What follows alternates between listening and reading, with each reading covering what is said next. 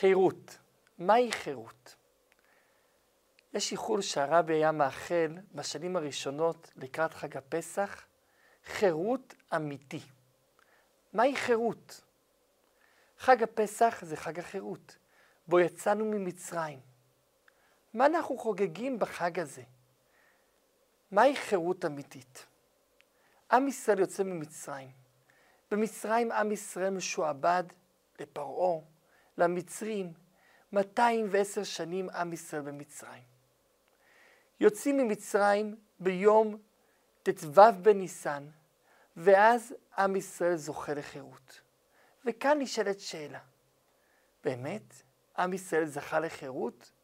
הרי עם ישראל קיבל על עצמו עול, עול תורה ומצוות. מדוע הם נקראים בני חורין? הקדוש ברוך הוא אומר, כי לי בני ישראל עבדים, עבדיי הם. נהיינו עבדים של הקדוש ברוך הוא, מצוין. אבל למה זה נקרא שאנחנו נהיינו בני חורין, אם נהיינו עבדים של הקדוש ברוך הוא? לא רק זה, יש פה שאלה עמוקה יותר. במשך השנים, לאחרי יציאת מצרים, עם ישראל לצערנו נכנס לכל כך הרבה גלויות, שיעבודים, פעם רומא, פעם בבל, פעם יוון, פעם ספרד, כמעט כל פינה בגלובוס, פעם אחרת שיעבדה אותנו. אז למה נקרא שאנחנו בני חורין? אם אנחנו עדיין בגלות, עדיין משיח לא הגיע. במה אנחנו בני חורין? מה קיבלנו ביציאת מצרים? לפני פחות ממאה שנה, הרבי הרייץ מלובביץ', רבי יוסף יצחק שניאורסון, נלקח למעצר. מדוע לקחו אותו למעצר? בגלל שהוא לא התפעל מהשלטון הרוסי, השלטון הקומוניסטי. הם אמרו לא לעשות פעילות של תורה ומצוות, הוא אמר כן לעשות.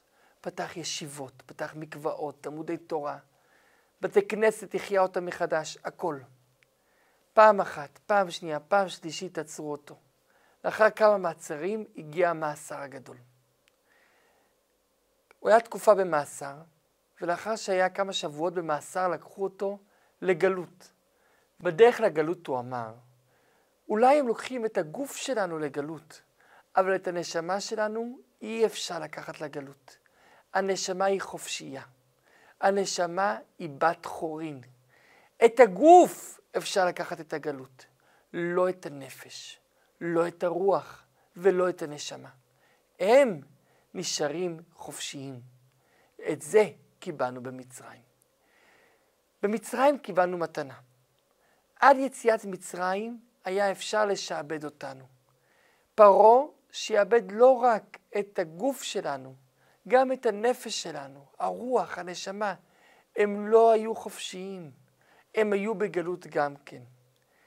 ביציאת מצרים הקדוש ברוך הוא הוציא אותנו ממצרים.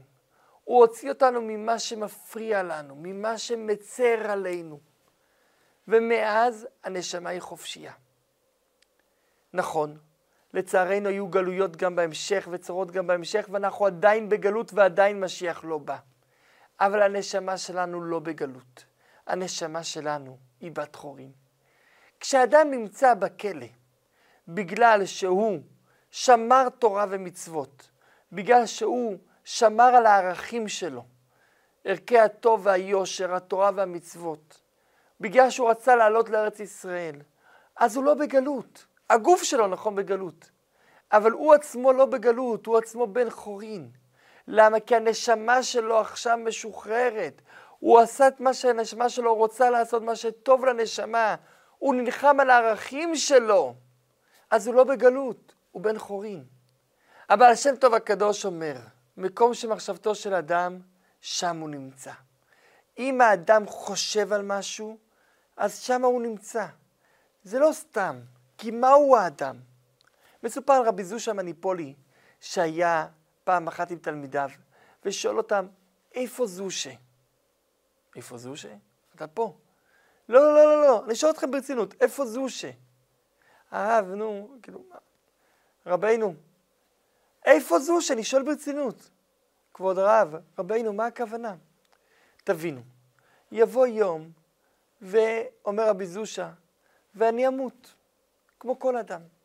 ואז כשאני אמות ונשכב על הרצפה מכוסה בטלית, יבואו וישאלו, איפה זושה? לאיפה הוא הלך? יבכו איפה זושה.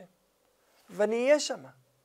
הגוף שלי לא ישתנה בכלום. אני אהיה שמה ממש אותו דבר. אז למה יבכו? אני שמה. כי הם לא מתכוונים לגוף, לא מתכוונים לגופה. מתכוונים לנפש, לרוח, לנשמה. ואת זה אני מחפש גם היום. איפה זושה? איפה הנשמה שלי היום? איפה הנפש שלי היום? איפה הרוח שלי היום? את הנפש, הרוח והנשמה אי אפשר לשים בגלות. אפשר לשעבד את הגוף שלנו. אפשר להכריח אותנו לעשות דברים שאנחנו לא רוצים. אבל את הנשמה שלנו אי אפשר לכפות. יכול להיות בן אדם שיושב בבית גדול ויש לו כל מה שהוא צריך, אבל הנשמה שלו לא משוחררת, והוא עושה דברים נגד הנשמה שלו. הוא לא מקיים את התורה ואת המצוות, הוא לא שומר על הערכים של הטוב ויושר, אז הנשמה שלו בגלות. כי עכשיו הנשמה שלו שהיא קדושה, היא עושה דברים שנגד רצונה, אז הנשמה בגלות.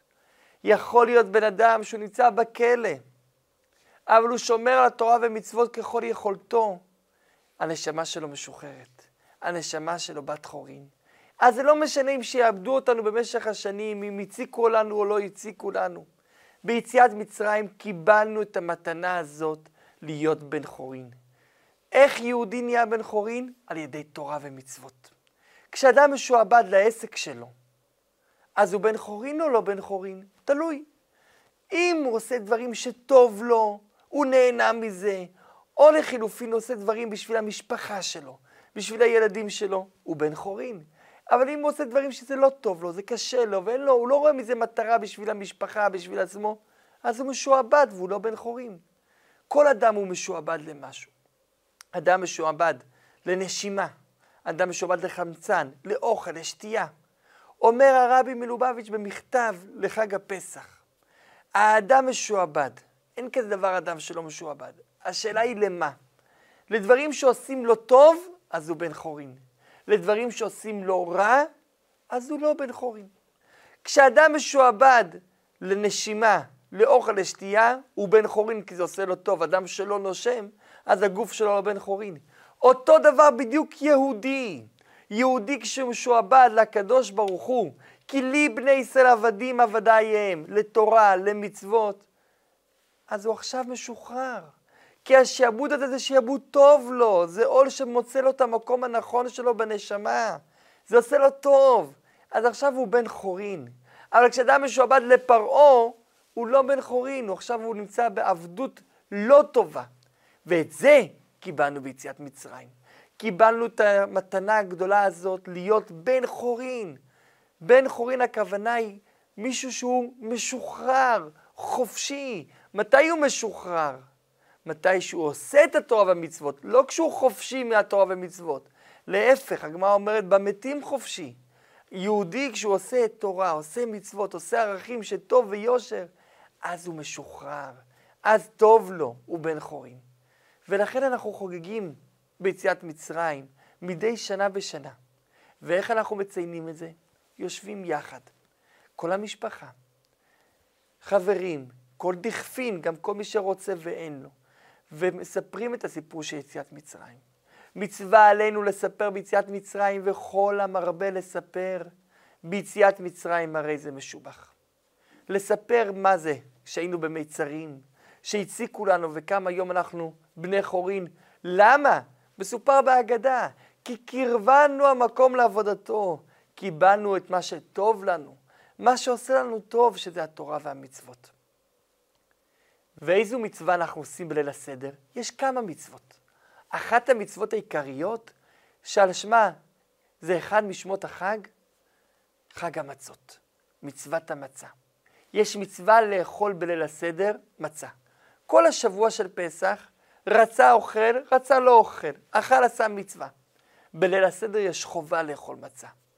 מהי מצה? גם המצה מבטאת את הרעיון של החירות. המצה זה דבר דק, חומר שלא תפח. קמח, מים, בלי טעם נוסף, בלי דבש או סוכר. קמח ומים בלבד, שלא עברו שום תפיחה. יודעים דברי חז"ל שזה בא לסמל את הענווה. מצה שהיא תפוחה היא כבר לא מצה, לחם זה גאווה. מצה שלא תפחה, היא נשארה דקה, אז היא בענווה. ואז מה? כשאדם בגאווה הוא לא יכול לקבל מהקדוש ברוך הוא. כי הקדוש ברוך הוא מלוא כל הארץ כבודו. הקדוש ברוך הוא אומר, מישהו בעל גאווה, אין אני והוא יכולים לדור במקום אחד. זה בא אחד על חשבון השני. כשאדם בענווה, הוא יכול לקבל. הוא יכול להכיל. הוא יכול לקבל את הקדוש ברוך הוא. אז הוא בן חורין. מתי אדם הוא באמת בן חורין? כשהוא בענווה, כשהוא לא בגאווה. אז הוא יכול באמת לקבל את הקדוש ברוך הוא, לקבל את התורה ואת המצוות, כי הוא אכן עכשיו בן חורין. יותר בעומק. הגמרא מספרת על רבן יוחנן בן זכאי. רבן יוחנן בן זכאי היה המושיע של עם ישראל בתקופה של חורבן בית המקדש השני. עם ישראל עבר את הטלטלה הכי גדולה אי פעם. בית המקדש, מקור החיות, נחרב. עם ישראל מטלטל בצרות איומות שהרומאים מביאים. קרן אור אחת יש בחשיכה. רבן יוחנן בן זכאי מעמיד את התורה. התורה, התפילה והגמילות חסדים הם התחליף לבית המקדש עד שיבוא המשיח, שאז הם לא יתבטלו, אבל בחזרה יחזור בית המקדש בנוסף לזה. רבן יוחנן בן זכאי בונה את בית המדרש מחדש בעיר יבנה. הוא מעמיד מחדש את הסנהדרין ואת ישיבת הוועד. מעמיד מחדש את הישיבות בכל מקום ומקום, בבני ברק, בלוד, על ידי תלמידיו הגדולים. הוא מכין חמישה תלמידים גדולים כנגד חמישה חומשי תורה, שהם אלו שמפיצים את התורה ומעמידים את התורה על תילה, מתקן תקנות. מעמיד את חיי הדת במקומם, גם בזמן שאין בית מקדש. הוא גם משמש כנשיא ישראל, ולכן קוראים לו בתואר רבן. רבן זה שם ששמור אך ורק לנשיאים. רבי זה לרב מוסמך, רבן זה נשיא ישראל, נשיא ישראל, נשיא סנהדרין. הוא משמש כנשיא כי הרומאים לא מרשים לרבן גמליאל הצעיר, בנו של הנשיא הקודם שנרצח על ידם, לשמש כנשיא. אבל אחר שהארץ קצת נרגעת, הוא מעביר את הנשיאות לנכד של הנכד של הרב שלו. הוא עצמו כבר מעל גיל מאה, כמעט בגיל מאה ועשרים. הוא מעביר את הנשיאות לנכד של הנכד של רבו הלל הזקן, הלא הוא רבן גמליאל הצעיר, והוא עצמו הולך לגור בעיר ברור חיל, שהיום זה האזור של סדרות, בין נתיבות לסדרות של היום. ושם בברור חיל הוא מקים ישיבה. ומשם הוא מפיץ את התורה. הוא מגיע לגיל מאה ועשרים, גיל השלמות של האדם. אנחנו נמצאים השבוע ב-מאה ועשרים שנה להולדת הרבי. מאה ועשרים זה גיל שלמות של האדם. אנחנו יודעים שמשה רבנו נפטר בגיל מאה ועשרים, הלל הזקן נפטר בגיל מאה ועשרים, רבן יוחנן נפטר בגיל מאה ועשרים, רבי עקיבא נפטר בגיל מאה ועשרים, ויש דעה שגם עזרא הסופר בגיל מאה ועשרים. כך אומר המדרש הספרי על פרשת וזאת הברכה, ארבעה נפטרו בגיל מאה ועשרים. רבן יוחנן בן זכאי הוא אחד מהם, וכלפני שהוא הולך למות מן העולם, הוא מתחיל להיות חולה, מגיעים תלמידיו להיפרד ממנו. התלמידים מגיעים מכל רחבי הארץ, לדרום, לברור חיל. ושם יושבים סביב מיטתו של רבן יוחנן בן זכאי. אומרים לו, רבי, תברך אותנו. נר ישראל, עמוד הימני, פטיש החזק, רבנו, ברכנו. מסתכל עליהם רבן יוחנן בן זכאי בעיניו הטובות, ואומר להם, הלוואי. הלוואי ותפחדו מהקדוש ברוך הוא, כמו שאתם מפחדים מבן אדם. רבנו, זהו. למה לא יותר? תברך אותנו שנפחד מהקדוש ברוך הוא. יותר משאנחנו מפחדים מבן אדם. אומר להם רבן יוחנן בן זכאי, הלוואי. הלוואי ותפחדו מהקדוש ברוך הוא כמו שאתם מפחדים מבן אדם. הלוואי. למה? כשבן אדם עושה עבירה, מה הוא אומר? אוי, שאף אחד לא יסתכל, שאף אחד לא יראה. טיפש, הקדוש ברוך הוא רואה אותך. אז למה אתה מסתכל שאף אחד לא יראה אותי? הקדוש ברוך הוא רואה אותך כל הזמן. דמה למעלה ממה עין רואה, אוזן שומעת, וכל מעשיך בספר נכתבים. אז מדוע אתה אומר שאף אחד לא יראה אותי? אלא מה? אדם אומר, תראה, הקדוש ברוך הוא ואני כבר מכרים ותיקים. אנחנו נסתדר בינינו אחרי זה. נשב ביחד על כוס קפה, נבקש סליחה, נסתדר עם הקדוש ברוך הוא. עם החבר? אוי ואבוי. איך אני אסתדר איתו? שהוא לא יראה אותי. אומר להם רבן יוחנן בן זכאי, אדם מפחד מהקדוש ברוך הוא, פחות משהו מפחד מבן אדם. מבן אדם הוא מפחד יותר. הלוואי ותפחדו מהקדוש ברוך הוא, כמו שאתם מפחדים מבן אדם. כשאדם עושה את התורה ואת המצוות, בגלל שהוא מרגיש את הקדוש ברוך הוא, אז הוא בן חורין.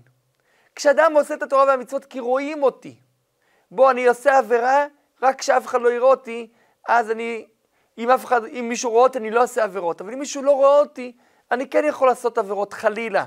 אז הוא לא בן חורין. הוא עושה זה בגלל מישהו אחר. הוא עושה מצווה כי רואים אותו. איזה יופי, הנה עכשיו אני עושה מצווה, יראו אותי. אז זה בתת מודע שלו גורם לו לעשות את המצווה. הוא לא בן חורין. הוא עושה את המצווה כי רואים אותו. הוא לא עושה עבירה כי רואים אותו. אז הוא לא בן חורין. הוא משועבד למישהו אחר. הוא משועבד לחברים שלו. מתי הוא בן חורין? מתי שעושה זה רק בגלל שהקדוש ברוך הוא רואה. הקדוש ברוך הוא רואה זה עושה מצווה. הקדוש ברוך הוא רואה הוא לא עושה עבירה. לא בגלל שמישהו רואה או שמישהו לא רואה, לכן הוא עושה מצווה, לכן הוא לא עושה עבירה. רק בגלל שהקדוש ברוך הוא נוכח בחייו. לכן הוא עושה את התורה ואת המצוות. זה חירות אמיתי. את זה קיבלנו בחג הפסח. את המתנה לעשות תורה ומצוות. את החיים האלה של החירות, את זה קיבלנו בחג הפסח וזה נשאר איתנו תמיד. זה לא עוזב אותנו, גם כשמציקים לנו חלילה שלא יציקו יותר, וגם כשלא מציקים, גם בתקופות כאלה וגם בתקופות כאלה, זה נשאר איתנו. את זה קיבלנו בחג הפסח, וזה אנחנו מקבלים במצה, ענווה, אז אנחנו יכולים לקבל את הקדוש ברוך הוא. יהי רצון שנזכה לחירות האמיתית, לביאת משיח צדקנו ובניין בית המקדש במהרה בימינו.